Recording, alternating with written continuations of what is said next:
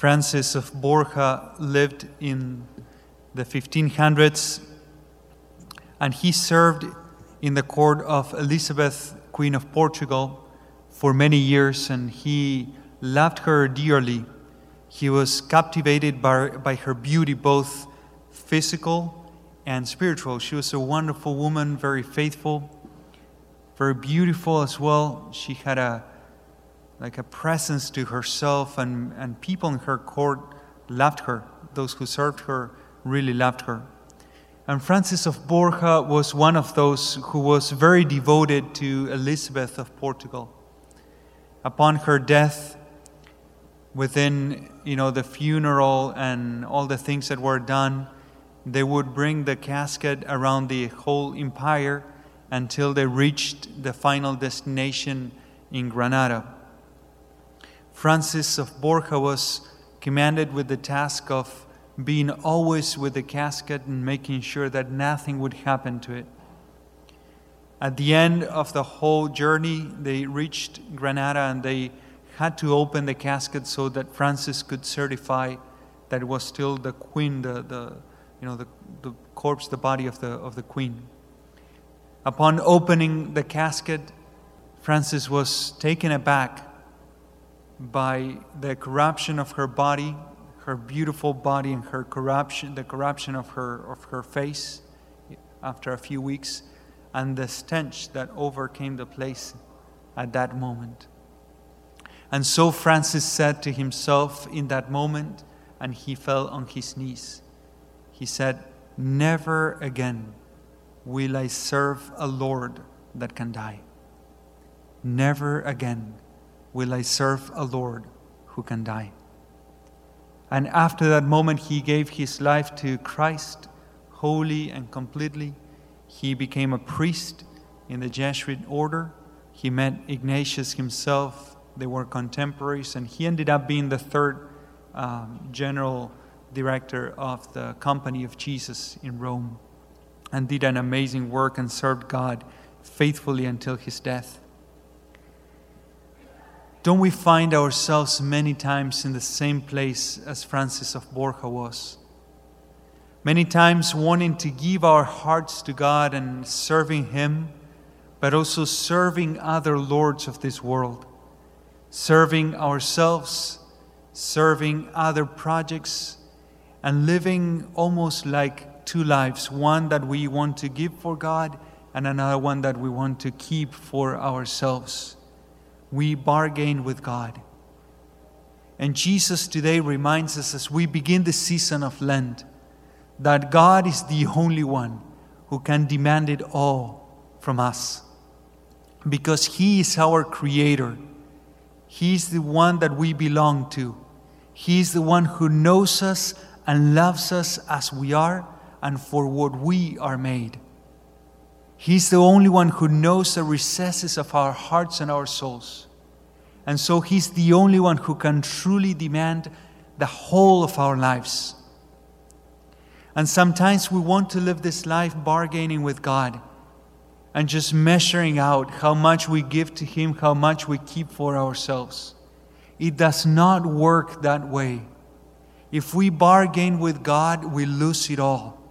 The only way to win it all is to give it all, to live for God wholly and completely, to be all His. Only when we do that, we begin to know what life is all about. We begin to know who God is and who we are. There's no other way to live life. And that is what Jesus is inviting us in the gospel today. He says, What's public and what's in secret, all of it, I want it. I demand it. I ask you to give it freely. I want your whole heart. I want your whole life without reservation. And that is the only way that we can find true happiness in this life. We belong to Him, we are God's.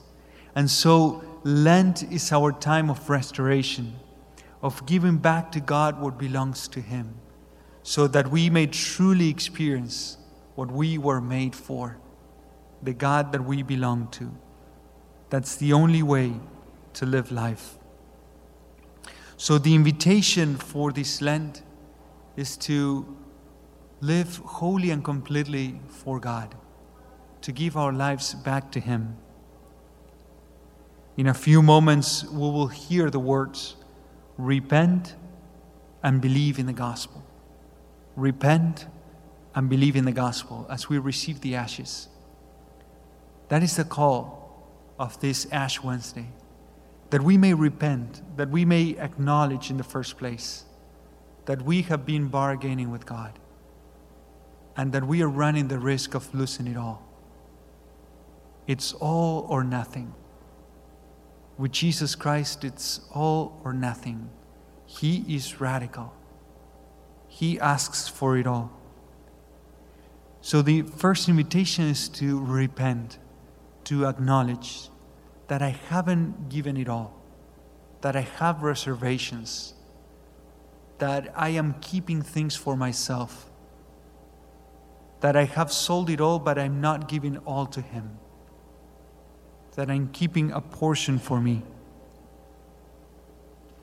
And in the second place, we'll hear repent and believe in the gospel. The invitation is to also be able to believe more in the promises of Christ and what He has to offer.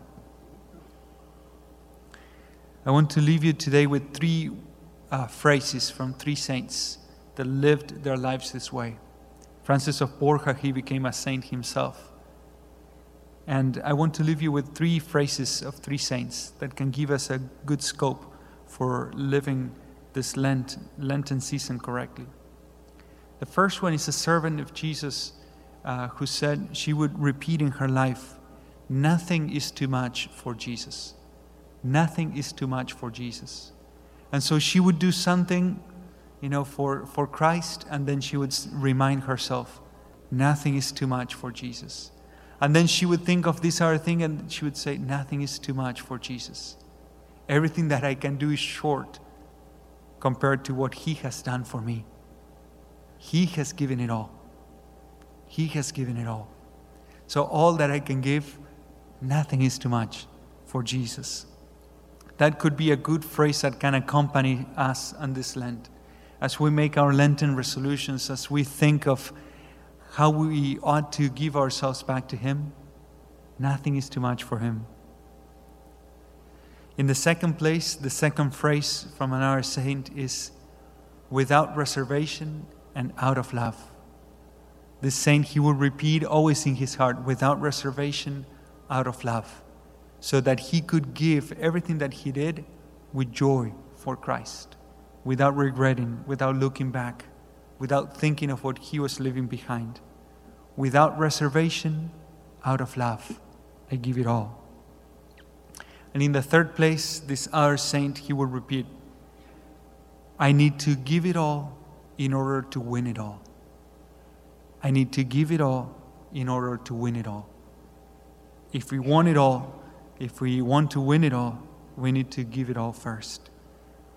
And I think that these three phrases, they all imply the same thing that our hearts belong 100% to Him, not 20% and 80 uh, to us, but 100% to Him.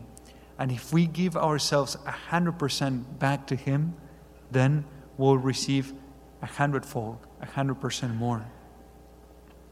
Aren't we afraid of what God would ask of me? Aren't we afraid of committing too much? Aren't we afraid of giving to God? Aren't we afraid of entering His presence? Aren't we afraid of what He could ask of us? Well, the response and the answer is very clear in the gospel. Jesus assures that from the very beginning. I ask for everything, I ask it all. So that is already clear.